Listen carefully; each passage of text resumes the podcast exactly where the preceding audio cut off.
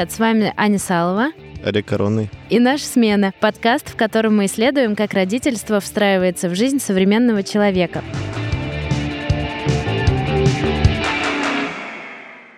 Сегодня с нами гостья Оксана Мороз. Это исследовательница цифровой среды и цифровой этики, доцент Департамента медиа факультета коммуникаций, медиа и дизайна Высшей школы экономики. Привет-привет. Почему мы позвали Оксану? Потому что сегодня, как мы обещали, мы хотим поговорить про гаджеты, со всех сторон, в общем, эту тему обсудить. Постараемся с багажом, в общем, знания Оксаны на эту тему пофантазировать о том, какая жизнь нас ждет. Стоит ли защищаться от гаджетов или покориться? Мы начнем с прошлого. Когда вы вообще первый раз попробовали гаджет? Когда у кого появился первый гаджет? Кажется, у меня первый гаджет, которым я пользовалась, была Тамагочи. И это район пятого класса. Ну, значит, это конец 90-х. Э, животное, которое там нужно было кормить и за которым нужно было ухаживать, он с периодичностью погибал. И мои родители, особенно папа, очень беспокоился, что я как-то буду близко к сердцу воспринимать эту трагическую гибель. Поэтому, когда он понял, что я э, не хочу тратить слишком много времени на эту игрушку, он сам ночью вставал и пытался, значит, этого по потом был пес, покормить, уложить, чтобы только деточка с утра встала и обнаружила, что песик живой. Но надо сказать, что на меня это все не произвело никакого впечатления, то есть я эту игрушку довольно быстро забросила. Остальные вещи такого же порядка, тоже ранние, это, наверное, какие-нибудь портативные типы приставки, которые тоже были довольно распространены. Но я бы сказала, что осознанно это была э, история пользования именно подросткового, а так, чтобы гаджеты стали частью жизни, это уже университет. То есть это середина, первая треть 2000-х годов.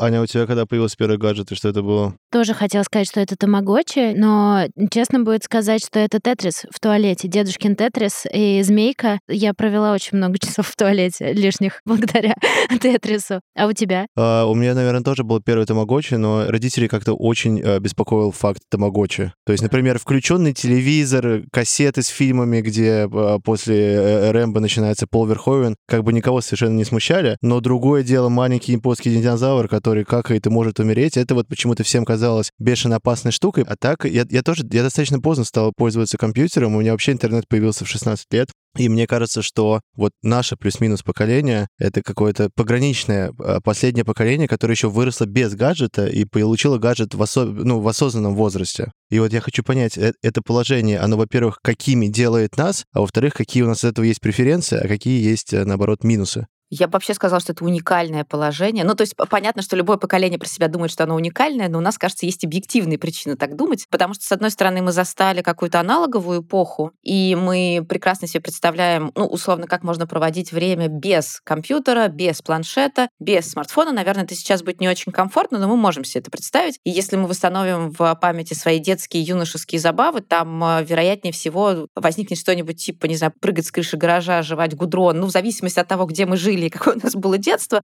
чем, а, например, большая зависимость от гаджетов. А с другой стороны, мы были достаточно юными для того, чтобы быстро осваивать устройство. Может быть, мы пропустили пейджеры, но в целом а, мы хорошо представляли себе, что такое Аська, мы видели, как потом развивались другие мессенджеры, и поэтому мы сейчас находимся в ситуации, когда мы легко можем обучаться. То есть появляется какая-то новая штука, и мы такие, а, ну окей, сейчас мы быстро разберемся, поймем, нужно, не нужно, причем разберемся с точки зрения и аппаратного устройства, как тут кнопки работают, экраны и так далее, и с точки зрения ПО, то есть софта, как работают какие-то программы. И в этом смысле а, мы обладаем преимуществами и условно-аналоговых поколений, и условно-цифровых поколений, и можем довольно неплохо а, себе обустраивать такое потребление технологий, которое будет в достаточной степени комфортным и экологичным. Кажется, что ребята, которые приходят после нас, они в гораздо в большей степени изначально запрограммированы под пользование именно гаджетами и не всегда понимают, как без гаджетов решать какие-то вопросы и задачки. А поколение, которое было до нас, не всегда понимает, зачем так следить вообще за технологическим развитием. Так что я думаю, что мы уникальны.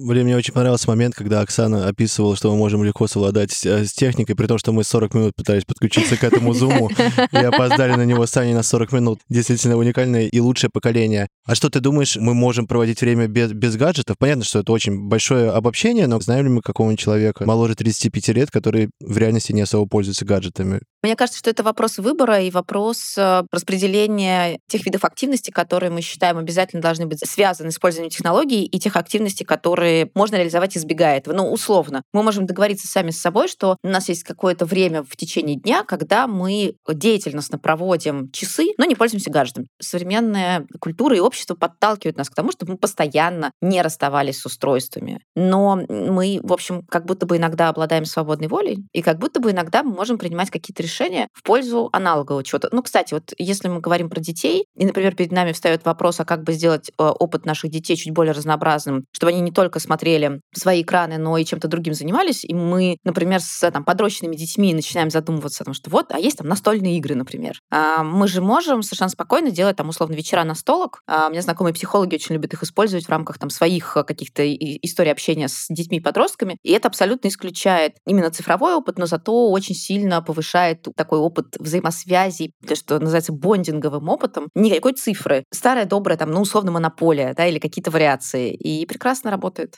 Мне показалось, что у нас включается какая-то искусственная регуляция, да? Мы говорим о том, что так, что-то я с гаджетом всю дорогу, и вот 40 минут, когда я осознанно без него. То есть мы уже должны как будто бы защищаться от них. С детьми подвожу. Они не понимают, что от этого нужно защищаться, а надо ли защищаться вообще. Как ты думаешь? Вот для примера мы нашли такой интересный опрос э, в США и Великобритании, там, где не регулируется на там, законодательном уровне то, как дети в каком количестве взаимодействуют с гаджетами, вот у нас опрос 3000 детей, возраст от 8 до 12 лет, 29% э, процентов опрошенных заявили, что они в будущем хотят стать блогерами или ютуберами. Это там, где никак не отрегулировано. Да. Мгм. Как вообще можно регулировать э, интернет? Есть Китай, там детям до 14 лет с, кажется, 21 года строго рекомендировали время на видеоигры не более трех часов в неделю и только по будним дням на законодательном уровне. И есть даже компания, там их местный какой-то, я знаю, Вичат, у них есть, и есть еще что-то подобное, аналог ТикТока, там прям, э, видимо, верификация есть по возрасту, и тебе просто обрубается доступ к приложению. Видимо, государство на поставщика услуги как бы возложило в данном случае ответственность.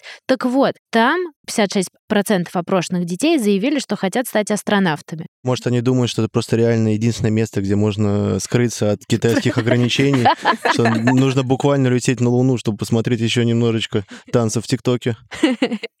Оксана, что ты думаешь по этому поводу?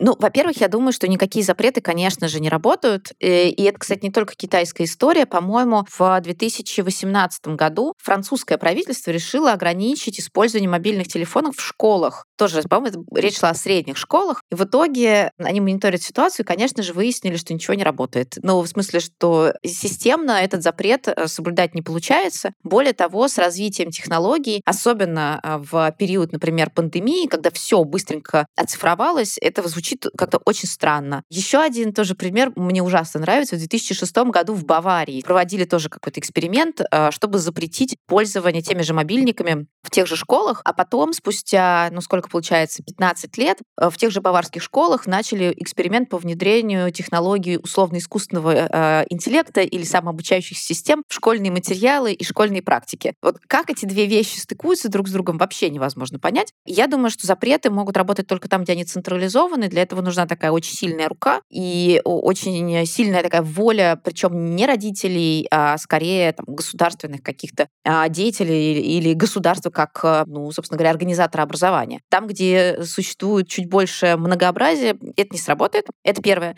Второе, что меня, честно говоря, немножко больше настораживает, это не какой-то перекос в выборе профессий. Ну, то есть, окей, кто-то хочет стать кос- космонавтом, кто-то хочет стать блогером, а вообще это еще и вопрос о том, в каком возрасте мы с подростками разговариваем. Потому что если это, например, там а, ребята, которые сейчас наблюдают за тем, как какие-нибудь тиктокеры или люди с других платформ а, как будто бы становятся гиперпопулярными, то очевидно, почему они хотят следовать за этими героями. Но вполне возможно, что чуть-чуть э, став постарше и попробовав, например, свои силы, они поймут, что это ну, овчинка выделки вообще не стоит, что это очень тяжело. Я бы скорее задумалась над э, статистикой, которую тоже собирают. Это статистика по количеству времени, которое проводят а, дети и подростки перед экранами. А, было очень классное исследование, которое провели, по-моему, в Мельбурне в 2017 году. То есть, опять же, это до пандемии, то есть до того момента, когда все уткнулись в экраны. Там проводилось исследование а, ребят от 13 до 18 лет, которых замеряли экранную активность, если они находятся дома в течение дня. И выяснилось, что в среднем дети этого возраста проводят а, перед экраном дома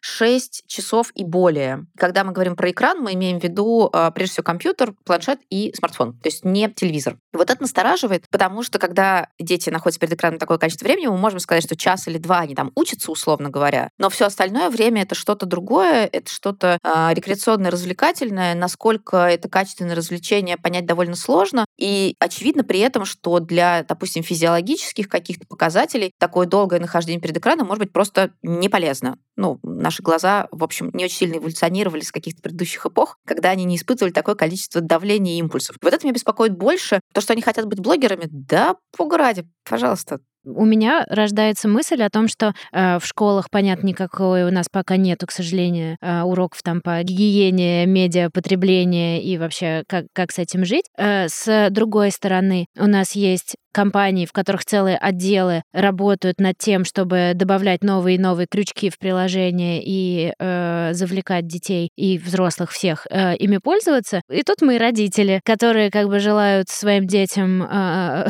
лучшего, э, сами сидят на этих крючках, еще не существует никаких правил, потому что мы первое поколение фактически, которое с этим встречается, и еще никто не придумал, как, как хитро объяснять детям, что провести вечер в настольной игре, это может быть не сильно хуже, чем в ТикТоке. Я тут э, дорогим слушателям и, Оксан, тебе расскажу, что Олег говорит, я хочу поговорить про гаджеты, а я, у меня такой склад э, вообще личности, что я такая, ой, ну я пройду курс тогда. Я, я про, про все прохожу курсы, и я прошла курс про гаджеты. В общем, э, сделан этот курс э, не...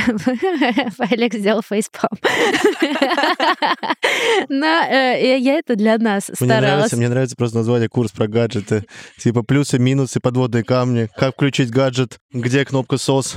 Короче, мы как родители, мы должны сами следить, как мы гаджетами пользуемся, делать это там осознанно. Единственный путь что-то здесь изменить — это разговор. И разговор с ребенком в разное время как бы по-разному. Когда-то, там до, по-моему, 13 лет, ребенку гораздо важнее семья, чем э, общество, чем его стая там в школе или где-то. И там мы можем говорить, у тебя все девочки тиктоком типа занимаются, там записывают видосы, я, к сожалению, тебе не разрешаю. Спорно очень. Ты как родитель разговариваешь и там мягко, что э, мы с тобой там снимаем эти видосы сами, придумываем, ты можешь подружкам показать, но публично мы их, допустим, не выкладываем, потому что там всякие фрики сидят в этом ТикТоке под личинами школьниц, там все что угодно с тобой может произойти. Это, например, не надо превращаться в гипертревожного, но это как бы реальная опасность, и не хочется, чтобы там кто-то уже Киру на нее там смотрел какой-нибудь псих. А когда дети вообще маленькие, и с ними еще не диалог, а больше, ну, как бы инициатива там и запреты с нашей стороны, это вообще запретами должно работать. А потом, к сожалению, ребенок уже, он либо член общества, да, вот своей группы, либо он какой-то ауткаст, э, белая там ворона и так далее. И он будет полным как бы лошарой, не интегрирован, если у него не будет ТикТока. И мы как родители должны это понимать. И здесь тоже, окей, мы хотим э, вырастить ребенка, который своим путем идет, или мы хотим, ну, все-таки признаться, что мы все немножко как бы здесь э, люди социальные, и немножко подотпустить, и, в общем, чтобы он был а как все в этом смысле хотелось бы все-таки как-то по возможности раз и навсегда разобраться, какие, собственно, минусы есть у гаджетов для детей. Есть история с глазами, да, наши глаза действительно не, не так предназначены. Тема по поводу клипового мышления. О, это моя любимая история. Про клиповое мышление это вообще очень простая штука, про нее классно рассказывают психологи-когнитивисты, что вообще в какой-то момент кто-то из российских педагогов принес на хвосте слово, а, словосочетание клиповое мышление, а, которое на самом деле является неправильной калькой с англоязычного клиповая культура, предложенная там во второй половине 20 века для описания очень простой ситуации. Мы живем в мире, в котором очень много медиа, очень много источников информации. Все это валится на человека, поэтому вместо целостной картины мира у человека такая дисперсия, такая как бы странная мозаика и странный патчворк, что приводит к тому, что у человека может быть абсолютно непоследовательное мировоззрение, и это нормально. В ситуации там, развития интернета эта ситуация, этот контекст может немножко усугубляться, но не в том смысле, что человек не умеет концентрироваться в обязательном порядке, а в том смысле, что у человека оказывается такая развилка. Да? Либо ты смиряешься с тем, что на тебя валится а, какой-то безумный объем информации, безумный объем стимулов, и научаешься мультизадачности, а, либо ты в какой-то момент начинаешь испытывать дикую перегрузку и страдать от этого. Но, возможно, ты в этом страдании будешь жить э, дальше, и даже в какой-то момент, выгорев от этого страдания, не будешь, собственно, ощущать, что что-то неправильное происходит. А клиповое мышление, как вот эта калька, перенесенная в а, русский язык, это такая страшилка, что вот насмотрятся своих тиктоков, а, а до этого там, не знаю, Симпсонов, а, Саус Парков или еще чего-нибудь, и у них сузится, у этих смотрящих, горизонт внимания и концентрации, дольше, чем на сколько-то секунд они не смогут концентрировать свое внимание, не смогут читать, не смогут заниматься никакими фундаментальными аналитическими процедурами. И вообще кошмар-кошмар, самое тупое поколение — это поколение, которое выросло с гаджетом в зубах. Это вот примерно такая риторика. Я ее просто считаю отвратительной абсолютно и недоказуемой. Но что можно можно заметить, это, конечно же, в ситуации, когда мы на самых ранних э, стадиях знакомства человека с технологиями не делимся какими-то лайфхаками, как с этими технологиями быть, у каждого человека вырабатываются свои стратегии, у маленького человека тоже. И эти стратегии очень часто ну, построены на отсутствии защиты. Это, знаете, как выставление экрана. Вот мы, например, многие годы живем с э, наружной рекламой. Вот эти билборды, люди-бутерброды. Мы же умеем не обращать на это внимание. Мы же идем, и на нас нет ощущения, что на нас валится какой-то дико шумный фон, и от нас все чего-то требуют. Купи, купи, купи, купи. Но десятилетия назад, когда э, наружка была супер популярной и была везде, у людей было такое ощущение. Мы с течением времени научились это игнорировать. Если вот там реклама, которая нас не касается, мы ее не видим. Потом мы научились, например, игнорировать телевизионную рекламу, просто переключали каналы, когда эта реклама появлялась. Да? А сейчас а, мы потихоньку научаемся игнорировать друг, другие типы рекламы. Отсюда появляется, например, вот эта нативная реклама, когда в какое-нибудь повествование аккуратно втискивают какой-то такой рекламный пассаж, чтобы а, мы, не дай бог, не распознали, что это реклама, не переключили. Таким вот умением и навыкам по-хорошему нужно учить и детей, чтобы у них э, не развивалась эта перегруженность. Потому что от перегруженности, конечно же, возникает дефицит внимания. Но это не когнитивная проблема. Это не то, что все дети, вот все лишены сложного мышления или потенциально будут лишены сложного мышления, если будут смотреть значит, эти несчастные тиктоки или еще что-то, да? Или что у всех э, детей отсутствует концентрация внимания и СДВГ просто потому, что им там в два года дали в руки э, гаджет. Это, это не подтверждается ничем. Приятно всегда пару мифов э, э, разбить. Тем более, пока, судя по описанию, клиповое мышление что-то потрясающее. Дети учатся коротко излагать свои мысли, не снимать трехчасовые интервью, а делать да. короткие видосы.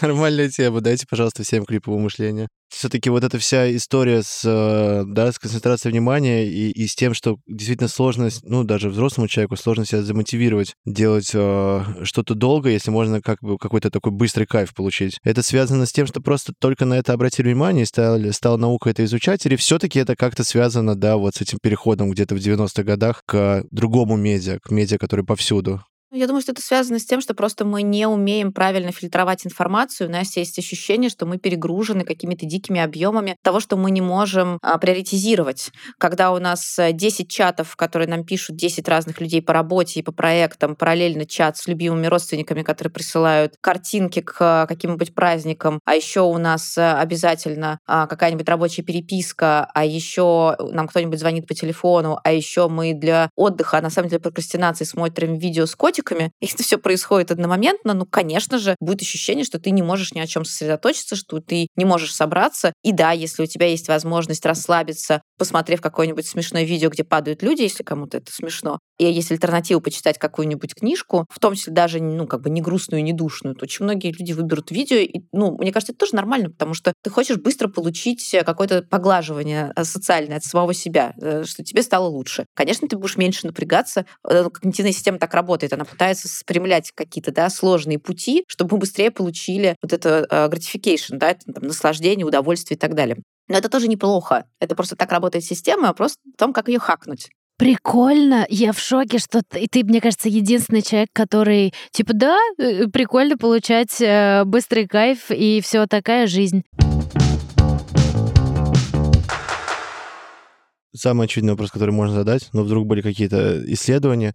Вообще, все-таки какой оптимальный момент, чтобы всовывать ребенку гаджет? Учитывая то, что современные психологи и ВОЗ утверждают, что подростковый возраст заканчивается где-то в районе 25 лет, потому что до этого еще формируется устройство мозга, то понятно, что, мне кажется, и возраст э, первичного знакомства с технологиями сдвигается. Но я бы говорила поскольку я не психолог, а все-таки культуролог, я бы говорила, что это подростковый возраст, причем не ранний подростковый возраст. То есть это вот э, то, о чем мы сегодня говорили, тот момент, когда, с одной стороны, у подростка возникает это ощущение самости и противоречия родителям, и с другой стороны возникает стайный эффект, когда вот у всех что-то есть, и мне тоже надо, даже если я не очень понимаю, зачем а, надо. А до этого, кстати, чтобы, опять же, ребенок не был какой-то а, белой вороной, можно вполне знакомиться с технологиями, ну, просто подконтрольно. Ну, то есть хотим, не знаю, снимать каким-нибудь видео и что-нибудь подобное, можно это делать вместе с родителями. Если родители считают, например, что это не опасно показывать своего ребенка другим людям, если это, например, контролируемое потребление. То есть я знаю, кому я это показываю. И тогда у ребенка будет, кстати, очень важное ощущение, что цифра — это в том числе пространство, где мы общаемся с родителями. Не это место, куда я сбегаю, а это место, где, ну вот, мы с мамой записываем классные видео, там, повторяем, не знаю, танец Wednesday, прикольно. Ну и дальше это очень хорошо работает на какие-то э, детско-родительские отношения, мне кажется. Я раньше, когда видел на фотографиях, частый легендарный феномен, когда люди фотографируют детей и потом э, вместо лица ребенка наклеивают стикер. Я, естественно, э, естественно, конечно, думал, что это что-то связанное э, с миром WhatsApp. Типа лучше не выкладывать ребенка, потому что... С глаз. Да. Потом я узнал, что, оказывается, это делают во всем мире. Я такой подумал, так, ну ладно, если во всем мире делают, наверное, они знают, в чем смысл. И оказывается, это потому что неэтично выкладывать фотографию ребенка без разрешения ребенка. Да. Угу. Короче, мы реально последнее поколение, которое можно спокойно выкладывать детей и делать вид, что мы, что мы не знакомы с этими новыми этическими правилами. Если мы не во Франции, потому что во Франции, если мне не изменяет память, по крайней мере, несколько лет назад пытались ввести специальные ограничения и штрафы родителям, которые выкладывают фотографии детей в публичные соцсети. Но там была еще одна мотивация. А, не надо привлекать внимание а, людей с девиантными наклонностями. А, не надо в своих соцсетях писать о своих детях, показывать своих детей и выставлять геотеги, например, с мест, где вы гуляете с детьми. Ну вот да, это тоже один, мне кажется, самых таких распространенных страхов давать ребенку гаджет. Это он выйдет в международную паутину. Да, я согласна.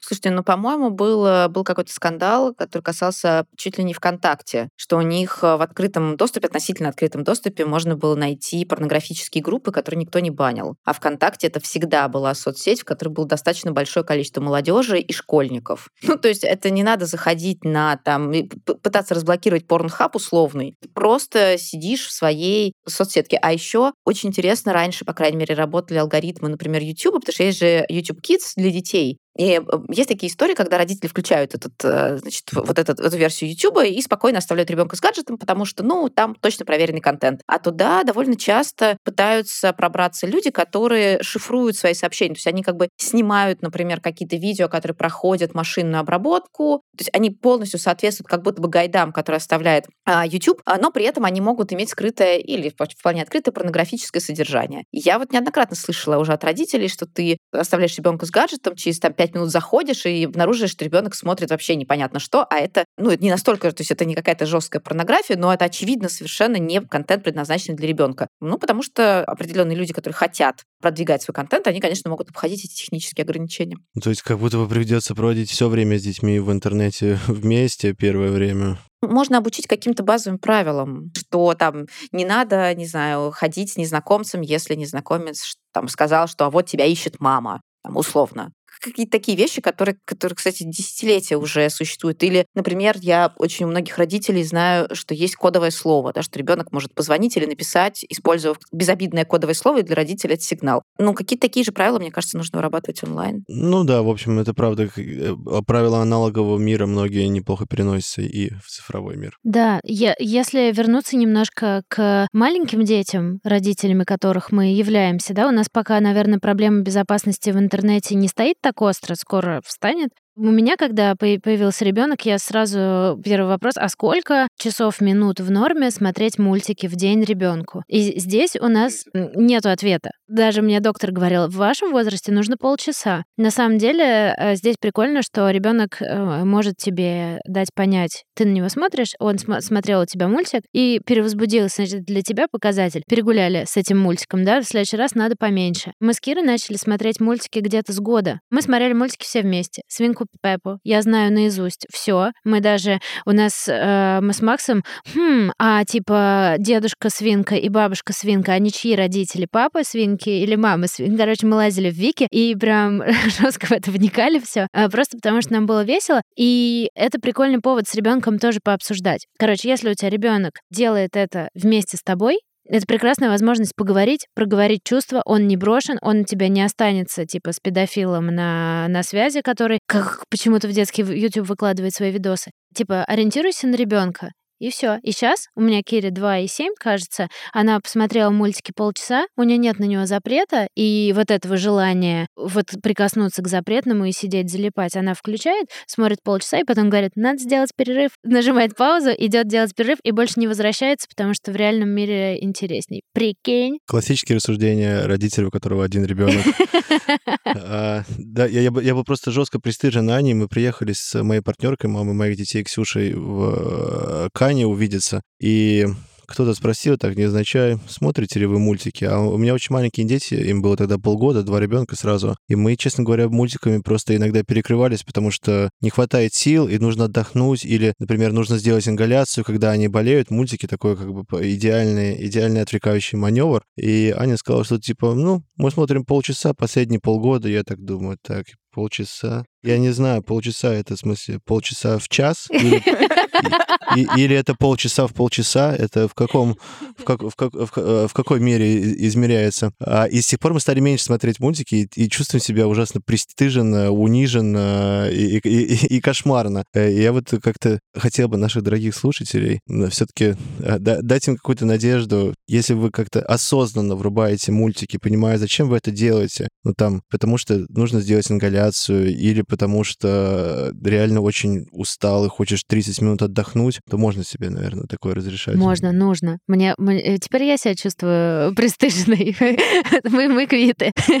Есть же такое классное правило про сначала надеть маску на себя, а потом на ребенка. Да, если родителям нужно, чтобы быть функциональными, дать мультики, тем более, что сейчас мультики производятся очень даже интересные, любопытные и прям развивающие, то вообще почему нет? Вот, э, вот Оксана сломала все мои э, стереотипы сегодня, потому что, ну, я вообще ко всем гаджетам и ко всему с позиции какой-то борьбы. И этот выпуск тоже, честно говоря, задумывала, что мы такие боремся, что как же нам э, вернуться в наши леса digital free. А оказывается, можно на это совсем по-другому смотреть. Это очень прикольный взгляд. Я просто не очень понимаю, как можно, в смысле, зачем, во-первых, а во-вторых, как можно, э, будучи самими интенсивно подключенными к цифре, надеяться и настаивать на том, чтобы дети вот этого были лишены в силу чего-то там или в рамках борьбы за какие-то светлые идеалы. Ну, это же странно. Я технически не понимаю, как это сделать. Например, я сижу за компьютером, играю в онлайн-шахматы, подходит ребенок и такой, типа, что делаешь? Я такой, ребенок, остановись меня спрашивать, я зарабатываю деньги или что, я работаю только за компьютером, вот. Просчитываю ситуацию, это очень важно, это очень полезно. Поэтому, да, конечно, конечно, невозможно, хотя есть какие-то тревоги, что когда дети чуть-чуть вырастут, придется избавляться от э, некоторых привычек, много смотреть в экран, у меня папа, например, когда я была э, юной, а он осваивал всякие компьютерные игрушки, выставлял мне тоже ограничения. Типа, появились э, игрушка, да вы точно ее помните, Герои меча и магии. И мне, значит, папа говорил, что вот не больше получаса. А это же стратегия, ты за полчаса ничего не успеешь вообще. То есть что это за, что это за тайминг? Я помню, что я с ним страшно ссорилась и, и спорила. А он мне объяснял, что да, вот с точки зрения там беспокойства о глазах, о перегрузке, значит, мозга, еще чего-то. Ну, и я как-то в какой-то момент просто плюнулась сказала, ну и, и черт с тобой, полчаса и полчаса. А потом просто этим переболела, и сейчас я вообще не играю ни в какие игры, это просто ну, не очень интересно. А, поэтому тут еще есть важный такой компонент, что мы очень часто беспокоимся о том, как наши там дети или вообще просто а, подрастающее поколение будут взаимодействовать с устройствами, но мы не знаем на самом деле, как, насколько в какой степени они будут действительно аддиктивны к ним, То есть вполне может быть, что им будет вообще параллельно. Как они будут пользоваться какими-то приложениями, какие они вообще будут, насколько они а, будут для них действительно а, супер привлекательными. Может, для них это будет просто такой фон, и вот все наши нынешние боязни, которые рождаются, наблюдая за современной молодежью, что вот насмотрятся там своих, значит, эти видео про бьюти-индустрию и хотят а, тоже пластику себе делать в юном возрасте, они просто уйдут, потому что это станет настолько базовым фоном. Но мы же условно видим рекламу там в телеке или где-то еще Шанель номер пять. Это же не значит, что мы тут же говорим, ну все, я хочу быть такой вот, как она, которая все это рекламирует. Потому что мы более или менее с этим смирились. Может быть, и здесь будет так. То есть мы транслируем больше свои страхи, которые в очень большой степени морально устарели по отношению к тому, что могут э, дети на самом деле практиковать. Да, вот это классно, потому что у меня тоже был вопрос. Мы такие, ой, сейчас я тебя научу, ребенок, как пользоваться гаджетами, потому что я типа знаю, как правильно, а мир вообще-то изменился, все изменилось, и кажется, что в какой-то момент, как мы сейчас своих родителей учим, не знаю, экран шерить в зуме, там, ну или что-то, да, как какие-то не очень простые вещи, да, не такое, как э, мессенджер открыть. Наступит же такой момент, когда мы вообще перестанем ориентироваться, что можно, что нельзя, как надо, ну, технологии уйдут, а мы останемся. Ты сказала, что мы легко знакомимся, да? Во-первых, мы 40 минут подключались э, сегодня, а во-вторых, ТикТок я до сих пор не освоила вообще никак. Ни одного танца трендового не станцевала. Олег, у тебя как с этим? Нет, танцы трендовые тоже, тоже не танцевал, но я не знаю, я совершенно не боюсь, что мы, что мы потеряем способность, мы просто, возможно, потеряем способность понимать, ну, условно, что в какой-то моде, что актуально, что нравится людям младше нас уже на 25 лет, будет сложновато говорить. Но у меня нет какого-то ощущения, что, что в какой-то момент мы перестанем э, справляться с втыканием зарядки в, в стену говорю, что не надо, пожалуйста, час э, подряд смотреть э, тиктоки или, или рилзы. А почему я решила, что не надо? Я, я не знаю, надо или не надо, но я вот э, всегда мы возвращаемся к этой консервативной позиции, из которой почему-то она какой-то сейфовой кажется, потому что вроде всегда так делали. Я подумал, что ограничения от нашего поколения будут звучать не 30 минут в Героя магии и меча играй, а не бери расу подземелья, потому что у них имбовое заклинание, и это нечестно. Я очень жду, когда мои дети чуть подрастут, и я смогу с ними играть в видеоигры, потому что я довольно много играю в приставке, и мне кажется, что я буду все время говорить, давайте поиграем в Марио Карт, давайте поиграем в Nintendo Switch и так далее, и так далее. И они такие, господи, батя, батя опять перестал свои таблетки пить, уже ничего не соображает, там, какой Марио Карт, дай мне спокойно там в салки поиграть, успокойся, батя. Так что здесь, мне кажется, может быть как раз как это ровно обратное движение, да, от того, что там, мы, в отличие от наших родителей, погружены были в такую массовую культуру, уже связанную с, с цифрой, и мы как бы такие дети подрастут, такие, йоу, мы тоже были детьми, мы тоже, у нас тоже что-то было, компьютеры появлялись. И, и может быть, детей, наоборот, э, это отвадит ими пользоваться. Слушайте, ну, мне кажется, классная штука была чуть-чуть, если на полшага назад вернуться, про то, насколько мы на самом деле будем шагать в ногу со временем, и на самом деле, насколько мы обучаемы с точки зрения технологического прогресса. Вопрос обучаемости, он не только про то, что мы, э, там, условно, умеем понимать, как устроен дизайн там, какого-нибудь приложения, да, интуитивно, а это про то, что нам не скучно это изучать, нам любопытно. Вот как только нам перестанет быть интересно, тогда мы начнем запаздывать. Я вот могу привести пример, который обсуждался там последние, несколько месяцев, да, про нейросетки, чат GPT и вот эти все истории. А в нашей сфере гуманитарной и академической, образовательной люди встали на дыбы и стали говорить, ну все, теперь все студенты начнут писать свои эссе с помощью этих нейросеток, все разучатся писать аналитические тексты, и опять обычная, да, а, значит, интеллектуальная работа отправится на помойку и так далее, и так далее. Весь это, значит, алармизм, а нас завоюют роботы, какой кошмар. Вот мне кажется, что эти высказывания, они ровно а, такой симптом и сигнал, что люди людям что-то стало страшно в большей степени, чем любопытно. И вот когда такое происходит, скорее всего, это означает, что мы на пороге какого-то запаздывания. И здесь, если мы хотим не запаздывать, нам нужно не пугаться новых технологий, а пытаться понять, что это такое и какие они дают возможности, кроме того, что они могут давать какие-то, ну, действительно создавать какие-то, если не угрозы, то странные, непонятные, амбивалентные какие-то переживания. А если мы научимся не вставать сразу в такую защитную позицию, все, все плохо, это ужасно, а будем пытаться разбираться, то тогда тогда, скорее всего, мы не будем запаздывать. Ну, то есть, да, мы зачем-то не будем следить, но я, например, не слежу за трендовыми э, танцами ТикТока, и не то чтобы чувствую себя выброшенной как-то из повестки. Они все равно долетают, даже если я не хочу. А вот такие вещи, э, мне кажется, очень важны. И э, как раз я наблюдаю, например, за, там, условно, старшим поколением, у меня маме с папой уже за 60. Я вижу, что пока им интересно, нормально они обучаются. У меня мама вообще учительница, которая пережила пандемию с этим, блин, электронным э, всем в российских школах. Нормально все, ничего там не зачерствело, ни, ни, ни, никаких там заскорузлых мозгов и пальцев, которые мешают нажимать на кнопки, нет. А, так что у нас есть какое-то тоже будущее, мне кажется. Ну вот интересно, кстати, про нейросети и про искусственный интеллект. Просто вообще, как ты думаешь, насколько они в реальности изменят будущее. В реальности так легко можно написать сочинение, действительно. И причем я в этом не вижу ничего страшного. Тут есть хорошая классическая аналогия с шахматами, что типа компьютер играет давно, давно сильнее человека, но это не является проблемой, просто человек очень многому учится у компьютера. И здесь то же самое. Ты точно так же можешь писать сочинения, как кто-нибудь пишет их еще. А как ты провел лето, э, используя опыт э, миллиона других школьников, которые уже это написали. В общем, как ты думаешь, кстати, это вот э, сильно повлияет на, на следующее поколение? Я думаю, что сейчас а, пару лет с этим поиграются, ну, а дальше будет развилка, потому что либо текущие дебаты между людьми из IT-индустрии приведут к какому-то решению относительно замораживания или, наоборот, разгона, ускорения исследований в области самообучающихся систем, потому что сейчас как раз идут обсуждения в таких больших да, глобальных сообществах. И это обсуждение, оно, соответственно, повлияет на мощности компаний. Но через пару лет в любом случае народ так или иначе наиграется со всякими нейросетками, которые пишут стихи, а, сочиняют музыку, рисуют картинки, пишут тексты. И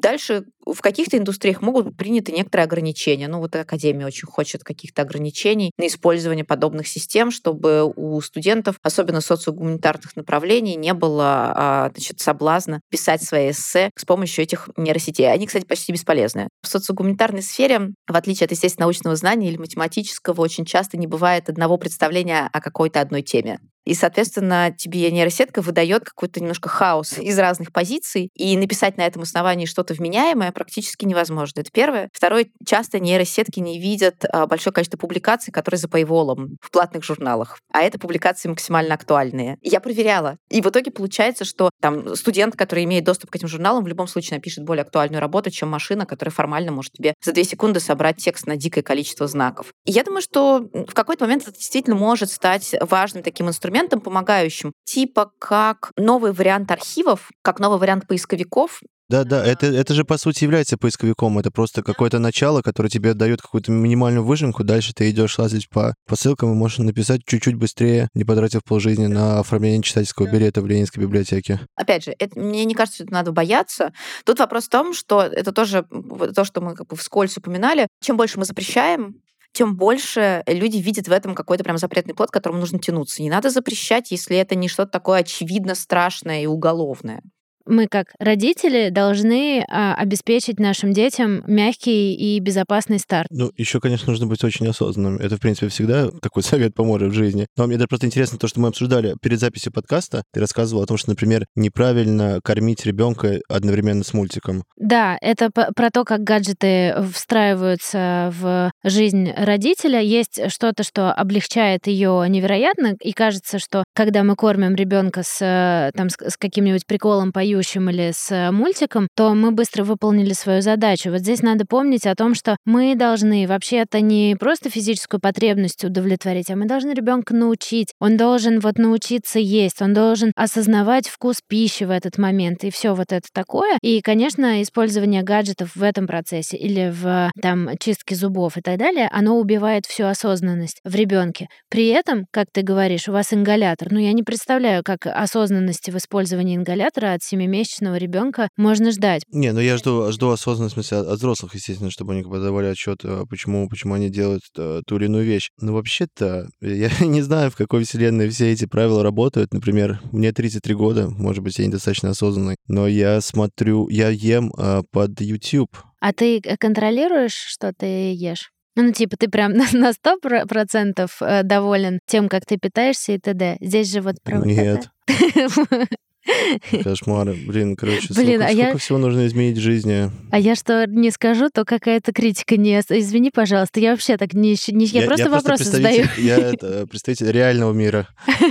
Ну да, а, а я стремлюсь к каким-то идеалам Простите, я вклинюсь, но я вот, например, ребенок, который вообще очень плохо ел. Очень плохо. И все придумывали, как меня кормить. И в итоге кормил меня дедушка, который придумал какие-то истории про самолеты, которые должны залететь в ангар. Вот это вот классика жанра. Вообще не было задачи сделать так, чтобы я понимала, что я ем. Была задача запихнуть как можно больше, потому что ребенок э, весил э, какие-то дикие маленькие килограммы, и было понятно, что это просто что-то доходное с белесой кожей и ужасно, ужасно очевидно испытывающее проблемы со здоровьем потенциально. Я вообще думаю, что сейчас есть такой тренд на осознанное родительство, которое очень много требует от родителей, супер много требует, при том, что у родителей очень мало какой-то системы поддержки со стороны. То есть ты должен и то, и десятое, и пятое, и, и, и должен прежде всего там ребенку, потому что в ребенка нужно вложиться и, и бла-бла-бла, и все это очень правильные вещи. Но при этом не очень понятно, откуда тебе черпать ресурсы в этот момент. И я думаю, что, честно говоря, если мы заглянем в прошлое, мы увидим, что там примерно в каждом поколении родителей были такие какие-то системы модные воспитания. Меня воспитывали по споку. Вот я прям это помню. Не я помню, что я это помню, а мне рассказывали. Да, меня тоже.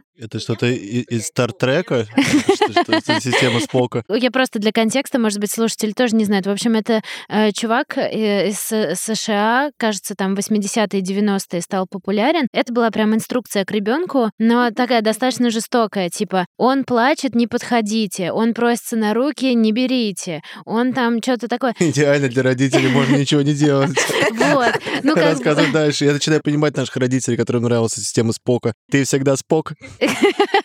Простите, пожалуйста, это надо выкинуть, это надо выкинуть на этаже и спрятать. Мы это оставляем сто процентов. Но ты не спок в итоге, ты потом э, вот такой вот дерганный, и как я, например, э, вот это осознанное родительство, это очень моя тема. Я хочу, чтобы все было идеально, чтобы все было классно, но при этом еду на ободах. Через 30 лет Кира будет сидеть. Была такая система, осознанное родительство. Вы просто представляете. Ладно, вроде звучит все хорошо. Гаджетами пользоваться можно, надо только э, помогать детям как-то их, их чуть-чуть контролировать. Наверное, лучше не смотреть 6 часов в сутки гаджеты. Ну, может быть, можно и 6. Но зависит от твоего состояния. Если тебе прям фигово, лучше, наверное, гаджет, чем э, несчастный папа.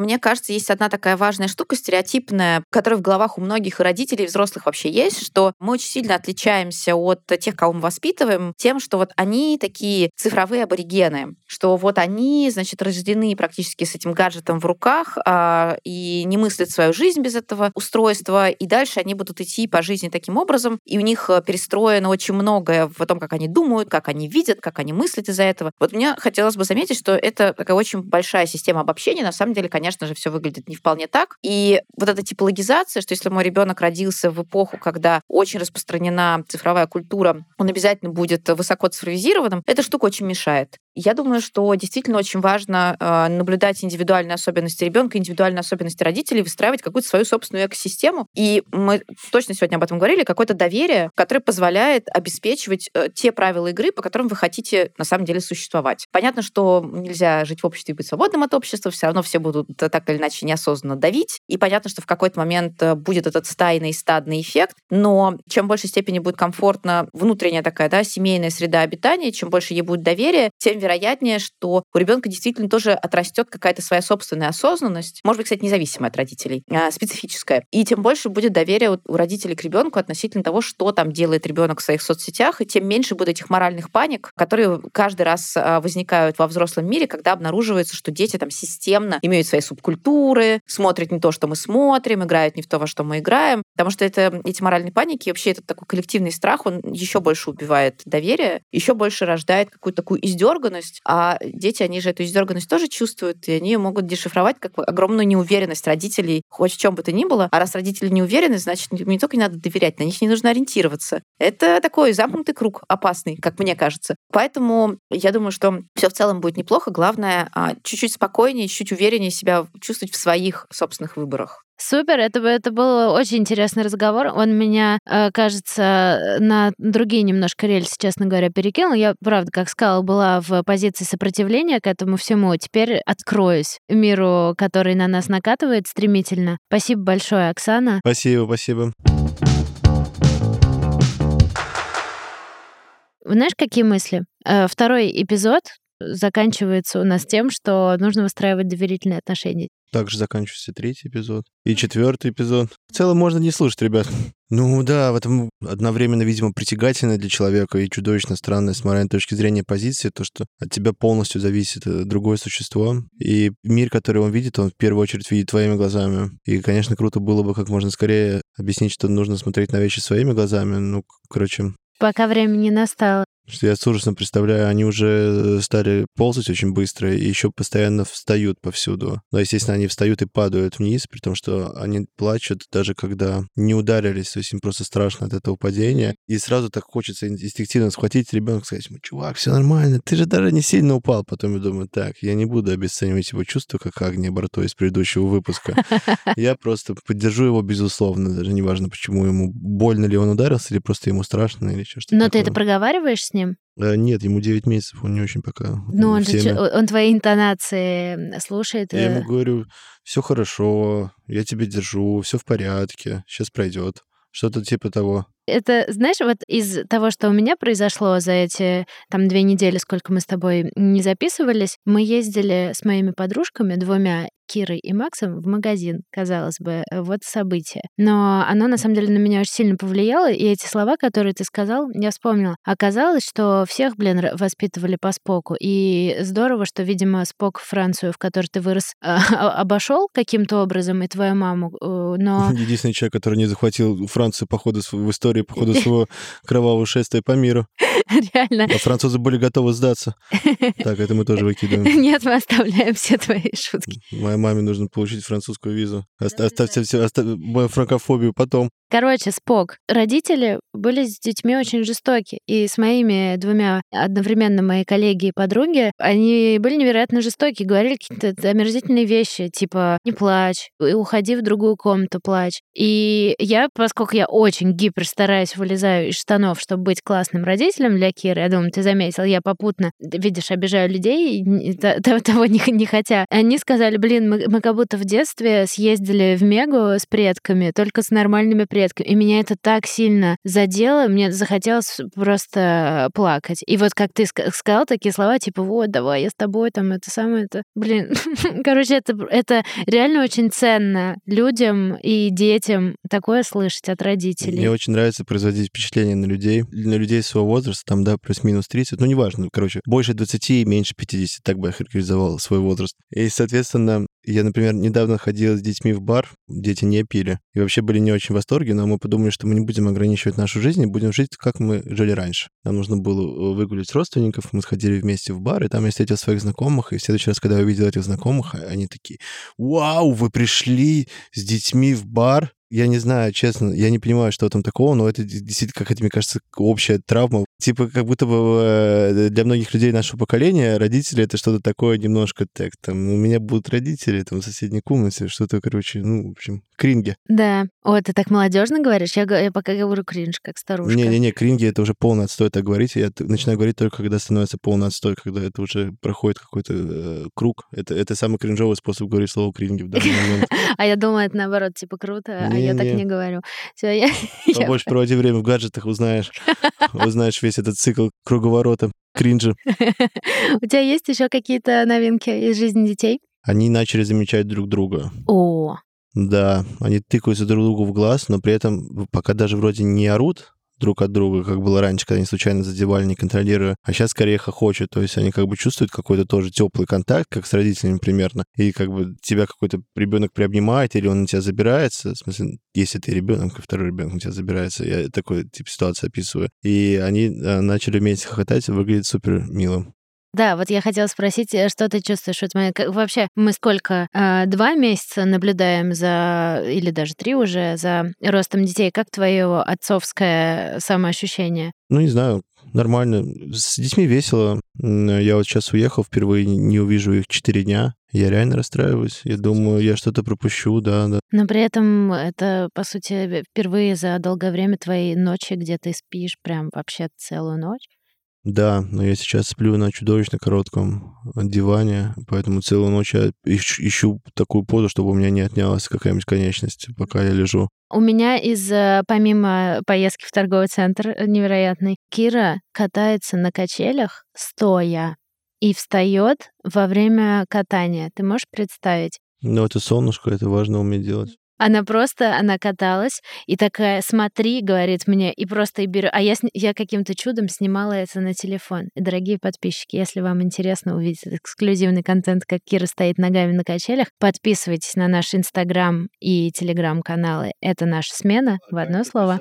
Блин, жуть, конечно. Солнышко, я не знаю. И причем, если в этот момент побежать, даже не солнышко, просто вообще экстремальные виды спорта, если побежать ребенка оттаскивать от этого, то ну, эффект будет ровно обратным. Ну вот у нас э, с Максом в соревнованиях кто более тревожный, когда Кир что-то делает опасное на площадках, он скорее не разрешает, а я говорю, скорее делай, чтобы она... Ну, в общем, я горжусь, когда она делает что-то смелое. Мне кажется, что это важно. И, ну, упадет, ну, кто не падал и не получал качелями по голове. Ну, кстати, вот в плане предметов, например, сейчас мои дети все засовывают в рот, ну, вообще все. И, например, я просто уже, когда иду к ним, я иду подготовленным. То есть я снимаю наушники, например, просто потому что понимаю, что ребенок возьмет наушник, а мне как бы западло у него вырывать наушник, потому что, ну, он же ничего не понимает.